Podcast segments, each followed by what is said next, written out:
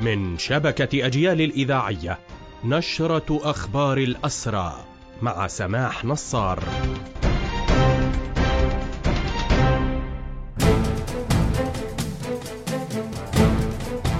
أهلا ومرحبا بكم إلى هذا اللقاء. الاحتلال يتحمل المسؤولية الكاملة عن مصير المعتقلين والأسيرين السابقين محمد زغلول وياسر رجوب. هما يعانيان من أوضاع صحية بالغة الصعوبة وبحاجة لمتابعة صحية حثيثة. هذا ما أكده نادي الأسير مشيرا إلى أن المعتقلين زغلول ورجوب يواجهان اوضاعا صحية بالغة الخطورة وقد أعاد الاحتلال اعتقالهما فجر اليوم الأربعاء من دور الخليل ومن دور القرع في رام الله. كذلك أشار المصدر إلى أن المعتقل زغلول يعاني من مشاكل حادة في الأعصاب صعوبة في الحركة والكلام في حين يعاني رجوب من مرض السرطان.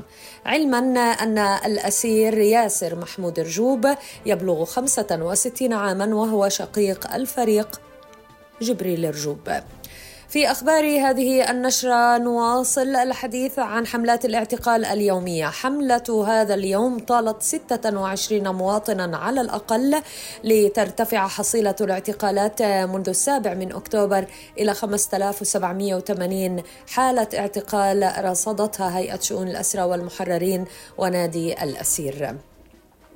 بعد الإفراج عن الصحفي ضياء الكحلوت من غزة نادي الأسير استعرض أبرز المعطيات عن الصحفيين الذين جرى اعتقالهم بعد السابع من أكتوبر وأشار إلى أن الاحتلال يستهدفهم بالاعتقال بذريعة وجود ملف سري إضافة إلى أن البقية منهم غالبيتهم يتم توجيه تهم بحقهم بذريعة ما يسمى بالتحريض على وسائل التواصل الاجتماعي.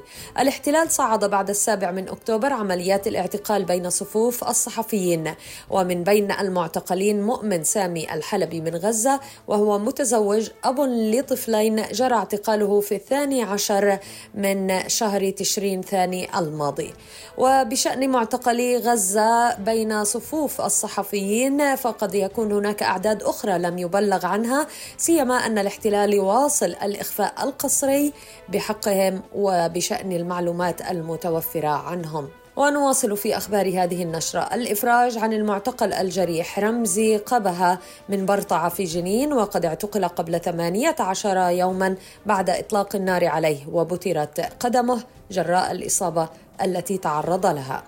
عدد الأسرى القابعين في عيادة سجن الرمل 17 أسيرا بينهم مرضى وجرحى علما أن إدارة السجون ومنذ السابع من أكتوبر وكما في كافة سجون الاحتلال فرضت إجراءات انتقامية وتنكيلية بحق المرضى التي مست كافة جوانب الحياة الاعتقالية. يذكر أن من أصعب الحالات المرضية في عيادة سجن الرملة عاصف الرفاعي المصاب بالسرطان والأسير المفكر وليد دقة المصاب. بالسرطان.